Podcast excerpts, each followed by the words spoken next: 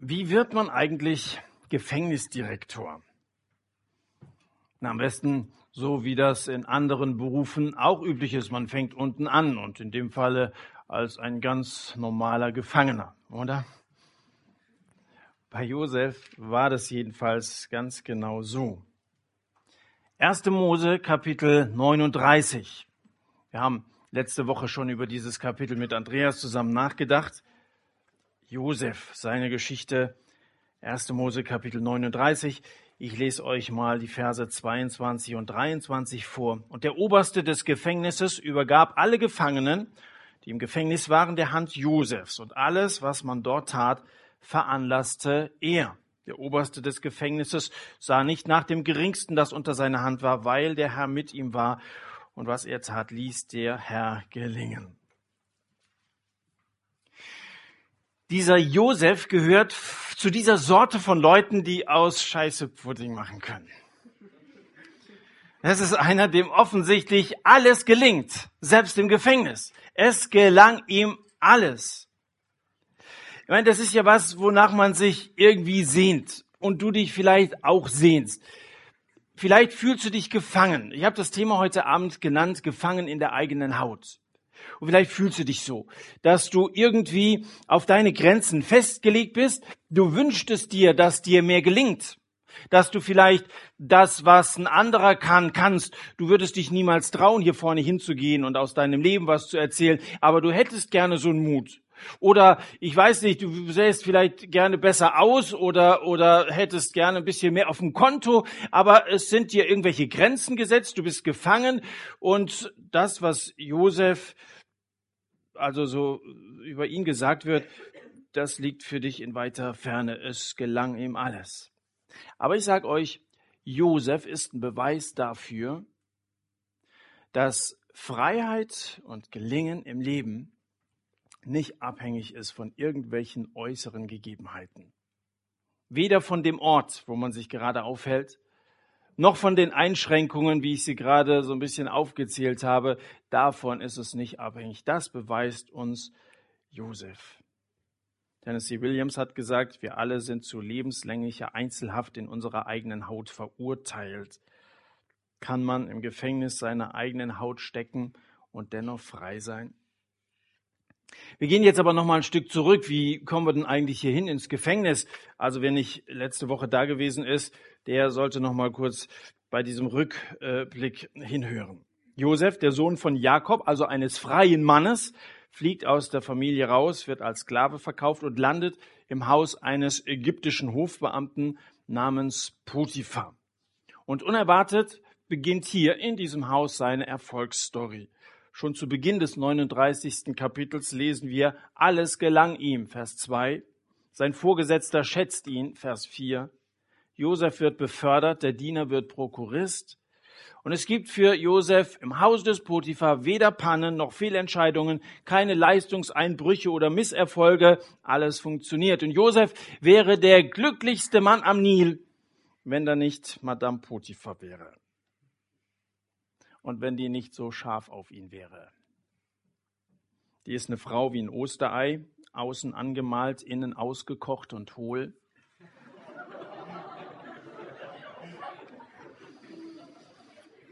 Die Lady hat den ganzen Tag nichts weiter zu tun, als ihre Fingernägel zu lackieren und ihre Brillanten zu sortieren. Und so etwas füllt einen Menschen natürlich nicht aus. Und wenn, wenn jemand nichts zu tun hat, dann kommt er schnell auf dumme Gedanken. Dann baggert sie den hübschen Hebräerjungen an, bis dahin, dass sie ihm ein eindeutiges Angebot macht. Komm, ich will, dass du mich, sie sagt ein Wort von morgen. Wäre damals an den Kiosken rund um die Pyramiden schon eine bestimmte Art von Zeitschriften angeboten worden, dann hätte Josef wahrscheinlich in der Situation laut Bravo gerufen da wäre er dabei gewesen, weil euch heutzutage wird vorgeschrieben, es ist ein erotisches Abenteuer, solltest du dich darauf einlassen und früh genug deine Erfahrungen machen. Da Josef aber Gottes Weisungen abonniert hat, weigert er sich. Gnädige Frau Potiphar, bitte lass den Rock unten. Ich vertrete deinen Mann zwar in fast allen Angelegenheiten, aber der Intimverkehr mit seiner Frau ist darin nicht eingeschlossen. Wie sollte ich dieses große Unrecht tun und wieder Gott sündigen. Verse 8 und 9. Und damit bringt Josef zwei Argumente vor.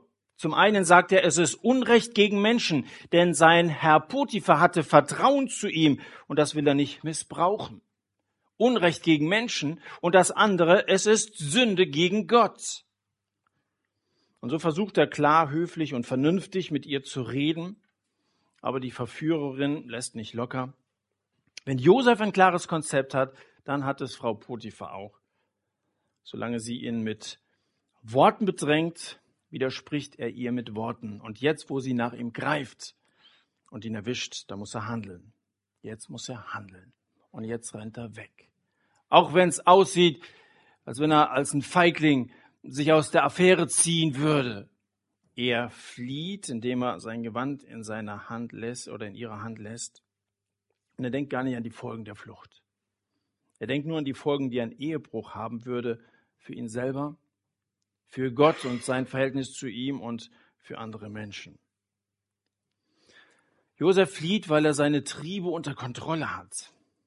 Und er hat seine Triebe unter Kontrolle, weil er kein Kanickel ist oder Kartoffelkäfer oder so. Er hat seine Triebe unter Kontrolle. Charles Swindle hat mal gesagt, Sex ist kein Bedürfnis wie Luft, Nahrung, Schlaf oder Wasser. An Keuschheit ist noch niemand gestorben, sondern es ist ein Trieb. Sexuelle Betätigung geschieht freiwillig. Es ist kein Bedürfnis, ohne dass wir nicht könnten. Keuschheit ist eine Frucht des Heiligen Geistes. So wird es von Paulus in Galater 5 gesagt. Was diese Frau, nennen wir sie Frau, davon sich gibt, das ist eine atemberaubende Verdrehung der Tatsachen. Kein Anwalt oder irgendein Winkeladvokat könnte das besser. Alles ist scheinbar vorhanden. Das Beweisstück, ein Motiv, ein scheinbar klarer Tathergang und ein Schuldiger und dazu noch ein Anlass, es dem eigenen Herrn Gemahl mal richtig auszuwischen. Denn der hebräische Sklave, den du hergebracht hast, war ihr Argument. Vers 17. Und während die ihre Show abzieht, zieht Potiphar die Konsequenzen und somit den Schwanz ein. Und es kommt zum Platzverweis und zu unserer Ausgangslage. Die Anklage sexuelle Belästigung am Arbeitsplatz. Nun schauen wir nochmal in den Text rein. Noch Kapitel 39. 1. Mose 39, Vers 19. Und es geschah, als sein Herr die Worte seiner Frau hörte, die sie zu ihm redete, indem sie sagte, nach diesen Worten hat mir dein Sklave getan, da entbrannte sein Zorn. Und Josefs Herr nahm ihn und legte ihn ins Gefängnis an den Ort, wo die Gefangenen des Königs gefangen lagen, und er war dort im Gefängnis. Der Herr aber war mit Josef und wandte sich ihm in Treue zu und gab ihm Gunst in den Augen des Obersten des Gefängnisses.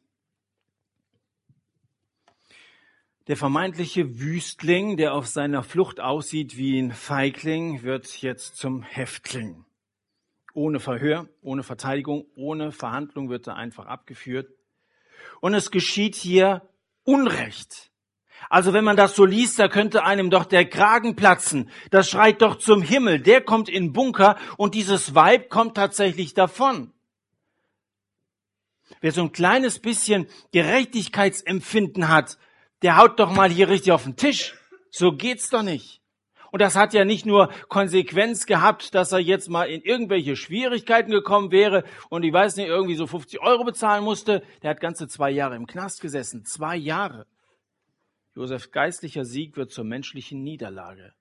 Das kriegt er äußerlich wie auch, ich bin überzeugt davon, innerlich zu spüren. Äußerlich, er kommt in ein kaltes unterirdisches Loch, finster feucht und es gab Ratten und anderes Ungeziefer.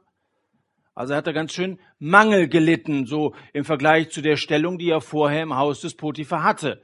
Deswegen nennt man das mangelhaft. Altertumsforscher hatten zwar Steinka oder haben Steintafeln ausgegraben, auf denen die Gesetze der alten Ägypter eingemeißelt sind. Und da gibt es auch Gesetze über die Behandlung von Gefangenen und die klingen erstaunlich human. Die sind schon gut mit ihren Gefangenen umgegangen. Aber Stein ist geduldig. Gell?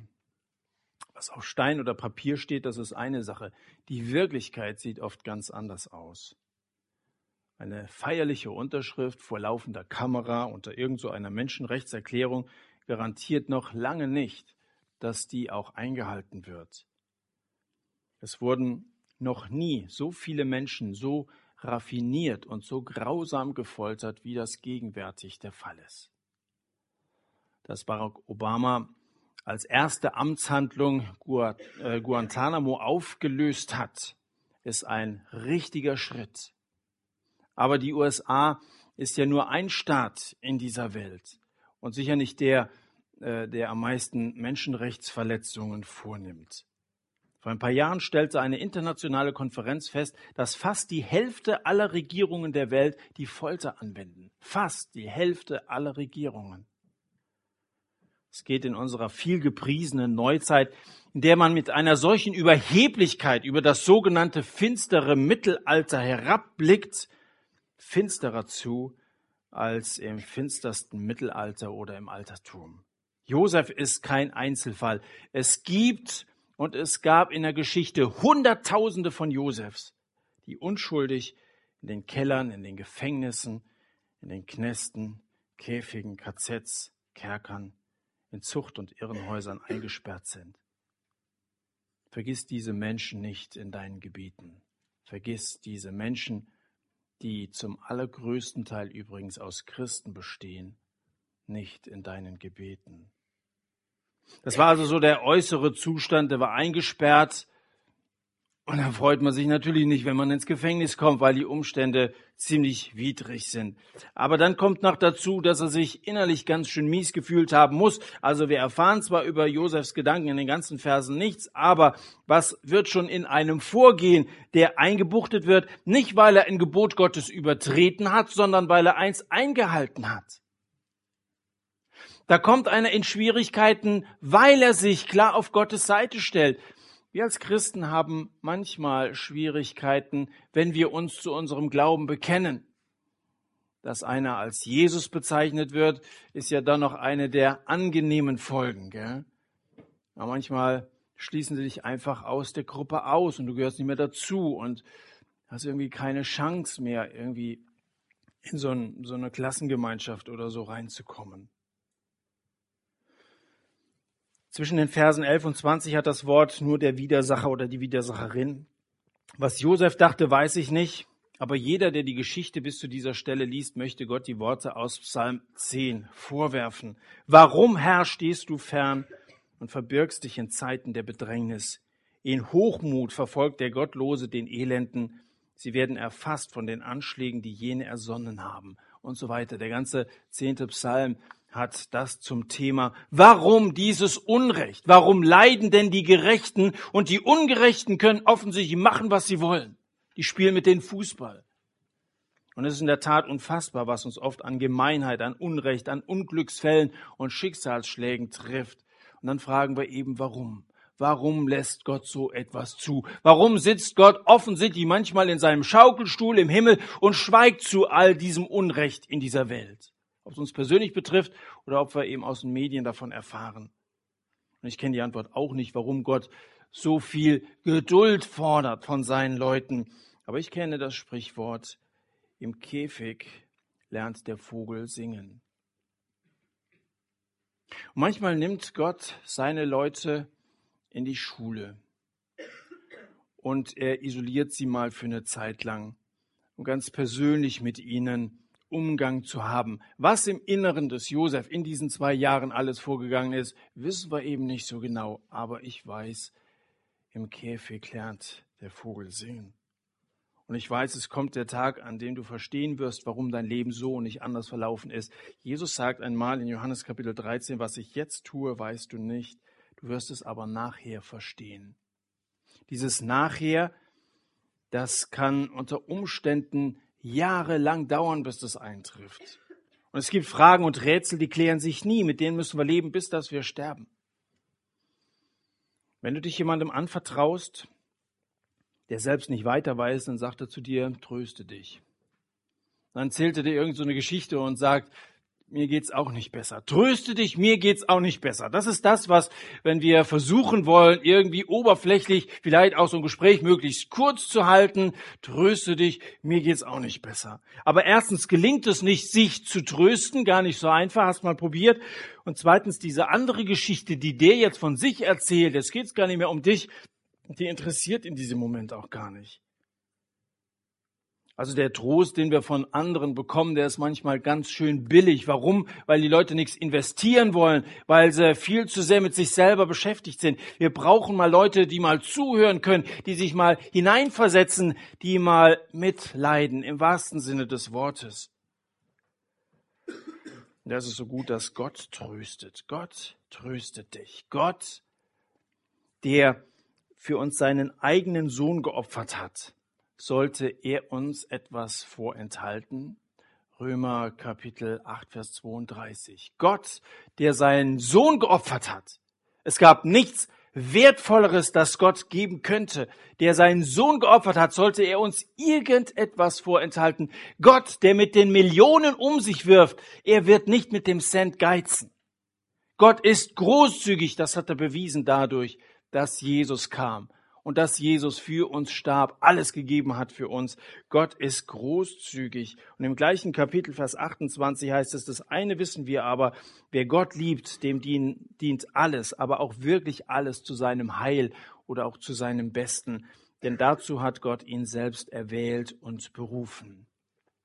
Was auch immer dir zusteht, in welcher Situation du dich auch immer befindest, da wo du dich eingeengt, gefangen fühlst, da darfst du wissen, diese Dinge, wenn du Gott liebst, dienen dir.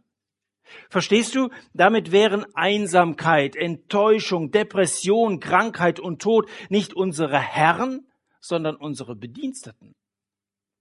Wir denken ja manchmal, das steht irgendwie über uns und wir werden darunter geknechtet und wir gehen kaputt. Aber hast du es mal aus dieser Perspektive gesehen, dass manchmal Gott Dinge zulässt, um uns zu dienen, auch wenn wir es in diesem Moment nicht kapieren können. Frag mal Kind, ob es mit Vergnügen morgens jetzt im Winter alles noch dunkel zur Schule geht. Macht niemand gern, aber im Rückblick wird doch jeder von euch sagen, wie gut, dass ich zur Grundschule gegangen bin. Wo wäre ich denn heute, wenn ich dann hingegangen wäre? Weißt du, wenn du in der Welt was Besonderes werden willst, dann wirst du eine Schule besuchen und später eine Hochschule besuchen. Und wenn du mal in Gottes neuer Welt vor seinem Thron stehen willst, dann wirst du vorher auch eine Schule besuchen. Nur dass Gottes Hochschulen Tiefschulen sind. Das ist so ein Gesetz im Reich Gottes. Erst runter, dann rauf. Erst das Kreuz, dann die Krone. Erst der Hohn, dann der Thron. Und so war es bei Jesus auch. Er erniedrigte sich selbst und wurde gehorsam bis zum Tod, ja zum Tod am Kreuz. Er erniedrigte sich selbst. Darum hat Gott ihn auch hoch erhoben und ihm einen Namen verliehen, der über jeden Namen ist, damit sich in dem Namen Jesu jedes Knie beuge. Einen Namen, der unerreichbar ist. Erst das Kreuz und dann die Krone.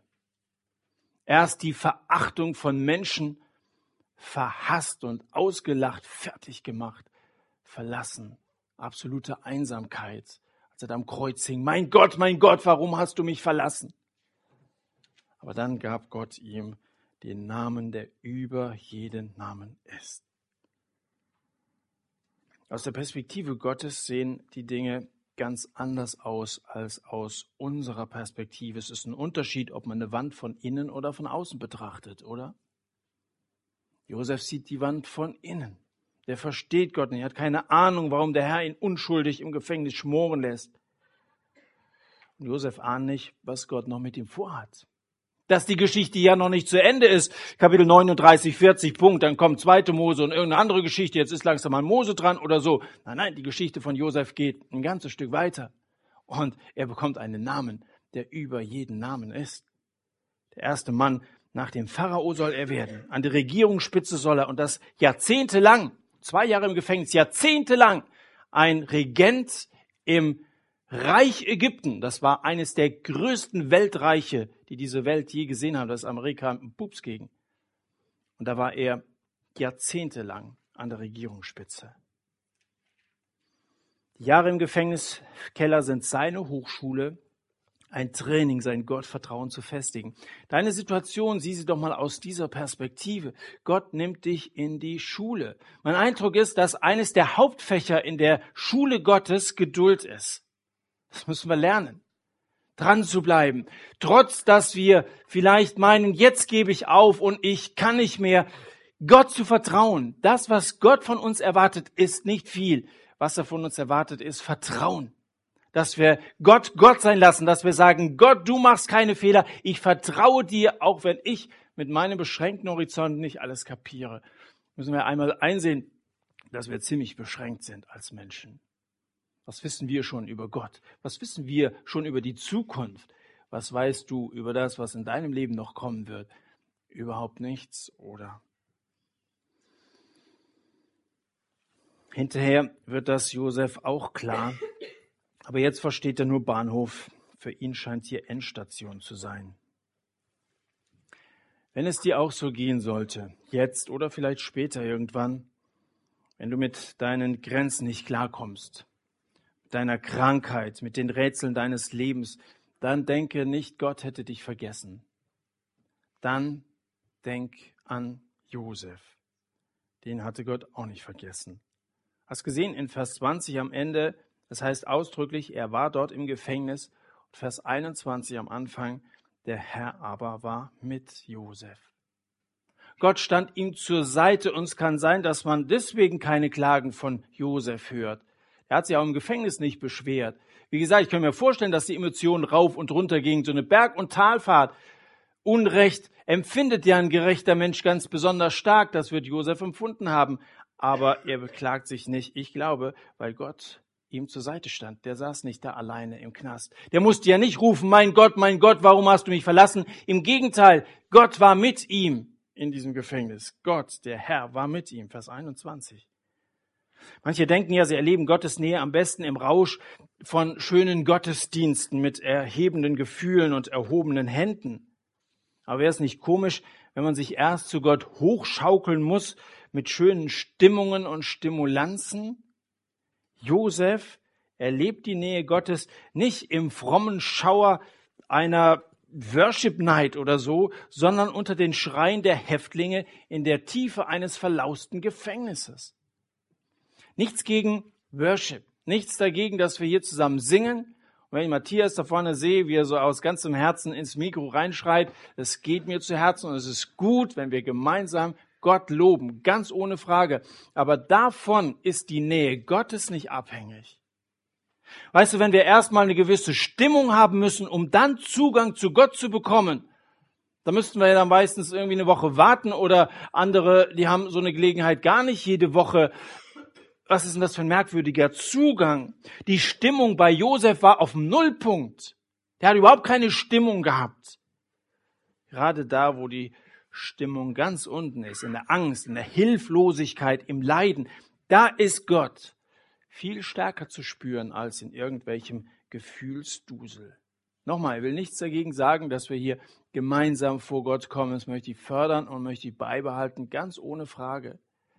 Aber wenn so in den nächsten Wochen nach und nach immer mehr Leute nach vorne kommen, aus ihrem Leben erzählen werden, davon bin ich überzeugt, jetzt schon manche Zeugnisse dabei sein, dass Leute erzählen, ich bin im Krankenhaus gewesen und da habe ich die Nähe Gottes ganz besonders erlebt. Das kann ich jedenfalls von mir sagen. Leute, die tief drin saßen, haben plötzlich geschrien zu Gott und gemerkt, das stößt auf Widerhall. Dieser Gott existiert wirklich. Es ist nicht nur Theorie, den man in Liedern besingt, sondern er ist mir wirklich nah. Er steht mir zur Seite. Ganz unten war, hieß es, der Herr war mit Josef. Und das Ganze ist keine Privatangelegenheit, das innerlich in uns vorgeht, sondern es ist eine Sache, die nach außen wirkt. Wenn einer mit Gott lebt und wenn einer Gott erlebt, dann merken das auch die anderen. Sowas fällt auf. Josef fällt auf, weil er anders ist als seine Mitgefangenen. Zum Beispiel hat er für jeden gutes Wort gehabt da im Knast. Eines Tages werden zwei neue eingeliefert, der oberste Bäcker und der oberste Ober. so ein Kellner oder Mundschenk oder so.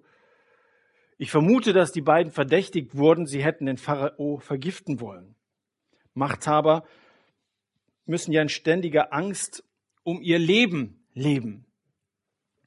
Und deswegen braucht so ein Diktator persönliche Leibärzte, Leibwächter, Leibköche, die ihnen ihr Leibgericht servieren. Und selbst denen können sie nicht immer trauen. Die müssen erstmal von allem essen, um zu beweisen, dass kein Gift drin ist. Also dagegen haben es Josef und seine Knastkumpel eigentlich recht gut. Die können nämlich täglich bedenkenlos ihre Tagesration, Mais, Pudding oder was sie da zu essen gekriegt haben, verschlingen. Brauchten keine Angst vor Gift haben. Vor dem Gitter ist hinter dem Gitter, murmelte der Schimpanse angesichts der ihn angaffenden Zoobesucher. Vor dem Gitter ist hinter dem Gitter. Wem ging es eigentlich schlechter hier? Es gibt nur eine Angst, die größer ist als die der Unterdrückten. Das ist die Angst der Unterdrücker vor ihren Untertanen. Wenn du so ganz hoch angesehen an der Spitze einer Regierung etwa stehst, da ist die Luft ganz schön dünn. Und das sind keine beneidenswerten Leute. Barack Obama wollte ich nicht sein. Und so jemand bedarf auch ganz besonders unserer Gebete. Das ist keine angenehme Stellung. Und Angst macht misstrauisch. Wundere mich, dass er keine Angst gehabt hat, als er da auf dem Weg zum Kapitol mit seiner Frau Michelle, heißt sie? Muss man sich daran gewöhnen, an die neuen Namen, gell? Ausgestiegen ist. Vielleicht hat er schon ein bisschen Angst gehabt. Möchte volksnah sein. Angst macht normalerweise misstrauisch und misstrauisch macht gefährlich. Eine falsche Bewegung hier am Tisch des Pharao eine Kleinigkeit genügt, ein winziger Verdacht und schon werden die beiden fetten Bonzen, der Oberbäcker und der Oberkellner, von ihren Posten entbunden und werden im Keller angebunden. Gestern noch tranken sie Wein aus goldenen Kelchen und jetzt müssen sie Wasser aus der hohlen Hand saufen. So kann eine Karriere enden. Und mit diesen beiden hat Josef jetzt seine Unterkunft zu teilen. Zellteilung nennt man das schon seit damals. Man hätte ja dem das Schicksal dieser beiden Schnösel Schnuppe sein können. Der hatte ja genug mit sich selbst zu tun. Der brauchte sich ja nicht noch die Probleme von diesen Dickwänsten aufzuladen. Also Josef und seine Situation, das ganze Unrecht, das hat Gedanken genug gekostet. Jetzt noch die Probleme von anderen. Zu denen unter euch, die bereits errettet sind. Und die sagen, ja, ich bin ja längst draußen aus dem Gefängnis und ich weiß um meine Beziehung zu Gott. Nimm Josef an dieser Stelle zu einem Vorbild. Der hat sich nicht nur mit seinen eigenen äh, Problemen beschäftigt, der war bereit, anderen zur Verfügung zu stellen und sein Ohr zu schenken. Als die beiden eines Tages mit besonders niedergeschlagener Miene auf ihrer Pritsche hocken, begrüßt sie Josef. Na, ihr beiden Hübschen, welche Laus ist euch denn heute über die Leber gelaufen? Vers 7. Jetzt gucken Sie nach. Das ist meine Übersetzung. Aber sinngemäß fragt er sie so. Und das ist nicht gerade ein besonders frommer Spruch, den er hier vor äh, äh, loslässt, aber es ist zumindest mal ein menschliches Wort. Und schon die kleinste menschliche Geste in so einer Situation ist ein Geschenk. Und ich sage jetzt zu euch, die ich als Brüder und Schwestern bezeichnen darf, die also mit unterwegs sind, hinter Jesus her, Sucht bitte nicht immer krampfhaft nach frommen Worten, mit denen ihr Zeugnis geben könnt, sondern sagt doch einfach mal freundlich guten Morgen. Seid zu den Leuten höflich und hör dir mal ihre Probleme an. Das ist alles, was Josef hier erst einmal macht. Begegnet euren Mitmenschen einfach menschlich. Bevor ihr jemanden den Satz, Jesus löst alle deine Probleme an den Kopf knallt, erkundigt euch erstmal nach ihrer Situation. Wenn Josef nach den Problemen fragt, haben die beiden auf einmal Vertrauen zu ihm und dann erzählen sie, sie wären deshalb so schlecht drauf, weil sie schlecht geträumt hätten. Der Oberkellner hatte geträumt von einem Weinstock und drei äh, Trauben, die hätte er dem Pharao frisch in den Becher gepresst. Und der Bäcker hätte geträumt, er hätte drei Körbe mit Gebäck auf dem Kopf getragen, da wären die Vögel gekommen und hätten die Brezel weggefressen. Josef, der von Gott die Gabe der Traumdeutung bekommen hat, legt die Träume aus. Zum Kellner sagt er, du wirst rehabilitiert, nur noch drei Tage, dann kommst du wieder zurück an deinen Posten. Und zum Bäcker sagt er, du kommst auch nach drei Tagen hier raus, aber an den Galgen, wo dich die Vögel fressen. Und genauso kommt es im Falle des Mundschenk und im Falle des Bäcker. Und vor der Amnestie des Mundschenks sagt Josef noch zu ihm, wenn du hier wieder groß rauskommst, dann denk an mich und hol mich hier raus. Klar, sagt der Kellner, so ein Kumpel wie dich werde ich doch nicht einfach sitzen lassen. Wir Knackis müssen wir zusammenhalten. Und dann vergehen zwei Tage, es vergehen zwei Wochen, zwei Monate, zwei Jahre. Zwei ganze Jahre sitzt Josef noch im Loch und es tut sich nichts. Der andere hat ihn entweder vergessen, es heißt da, er dachte nicht mehr an ihn, er hat ihn vergessen, entweder bewusst oder unbewusst. Vielleicht wollte er einfach seine Beziehung nicht überstrapazieren. Die Bibel sagt, verflucht ist der Mann, der auf Menschen vertraut. Gesegnet ist der Mann, der auf den Herrn vertraut. Verflucht ist der Mann, der auf Menschen vertraut. Auf wen vertraust denn du? Vertraust du wirklich auf menschliche Anerkennung? Dass du darum kämpfst, dich irgendwie zu profilieren und dann irgendwie von Leuten irgendwie hochgejubelt zu werden? Oder möchtest du, dass Gott in deinem Leben Ehre bekommt? Und möchtest du ihn hochjubeln und loben? Josef muss lernen, dass es zwecklos ist, sich auf die Hilfe von Menschen zu verlassen. Er überlässt jetzt alles Gott. Und das ist es, worauf Gott auch bei dir wartet. Hör auf, Gott zu kritisieren für das, was er zulässt oder nicht zulässt. Und hör auf, dich auf deine Beziehung zu Menschen zu verlassen und überlass Gott die Lenkung deines Lebens. Selbst wenn er, wenn er das Steuerrad deines Lebens in der Hand hat, eine Umleitung fährt und du fragst, Moment mal, wo geht's denn jetzt lang? Denkt an das Umleitungsschild, das uns Andreas letzte Woche mitgebracht hat. Es gibt Umleitungen, die scheinen umständlich zu sein. Und da kommst du gedanklich gar nicht mit. Aber auf der anderen Seite, sagt Andreas, gibt es sehr schöne Umleitungsstrecken. Im Nachhinein bist du froh, dass du da lang gefahren bist. Als er dann diese Umleitung hinter sich gelassen hat, schlägt für ihn Josef die Stunde der Freiheit. Ein Bote kommt mit der Nachricht, Josef soll sofort zum Pharao höchstpersönlich kommen. Und ich komme heute zu dir mit einer noch viel besseren Nachricht als Bote eines noch viel größeren Königs. Der Pharao vergammelt nämlich als Mumie in irgendeiner äh, Pyramide. An den denkt doch heute keiner mehr. Man weiß noch nicht mehr so genau, wie der überhaupt hieß, dieser Pharao. Aber ich darf als ein Bote von Jesus Christus kommen, dem Lebendigen, der den Tod überwunden hat und der von sich sagt, mir ist gegeben alle Macht im Himmel und auf Erden, im Himmel und auf Erden. Ihm gehört das gesamte Weltreich. Der Herr lädt dich ein, zu ihm zu kommen. Dieser Herr lädt dich ein, zu ihm zu kommen, und zwar sofort. Komm da heraus. Wie sieht denn das Gefängnis aus, in dem du steckst? Jesus will dich rausholen aus deiner Einengung. Vielleicht engt dich irgendeine so Angst ein. Du bist so eingeschüchtert vielleicht voller Komplexe. Oder es belastet dich irgendeine Schuld. Du weißt, dass du einen Fehler gemacht hast, aber du hast irgendwie nicht den Mut, es zuzugeben und mal auszusprechen.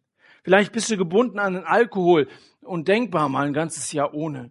Oder bist gefesselt an irgendeine andere Sucht. Jesus will dich rausholen. Und es tut ihm leid, wie du lebst, dass du verloren gehst, wenn du ohne ihn lebst. Gott will, dass alle Menschen gerettet werden. Alle Menschen. Du selbst und auch deine Freunde um dich herum. Wir alle sind zu lebenslänglicher Einzelhaft in unserer eigenen Haut verurteilt. Das stimmt, aber nur bis zu dem Tag, an dem du zu Jesus kommst. Denn Jesus sagt in Johannes 8, dass wir frei werden sollen. Und deine lebenslängliche Einzelhaft ist vorbei, wenn du zu ihm kommst. Und dazu möchte ich dich einladen, zu ihm zu kommen. Nicht nur zu satt zu kommen oder zur Vernunft zu kommen oder so, sondern zu Jesus zu kommen und diese persönliche Beziehung zu ihm einzugehen. Darum geht's. Nicht nur, dass du dann hier auch mal was zu erzählen hast, sondern dass du frei und froh wirst. Deswegen gib dich ihm mit Haut und Haaren und du wirst trotz deiner Grenzen frei und froh werden. Ich gönn's dir so sehr. Lass uns beten. Eine Zeit lang, wo jeder für euch, von euch persönlich zu Gott reden kann, auf das antworten kann, was ihm heute Abend durch das Wort Gottes wichtig geworden ist. Eine Zeit lang, wo wir alle miteinander beten können. Und ich möchte dann diese Zeit der Stille mit einem Gebet abschließen.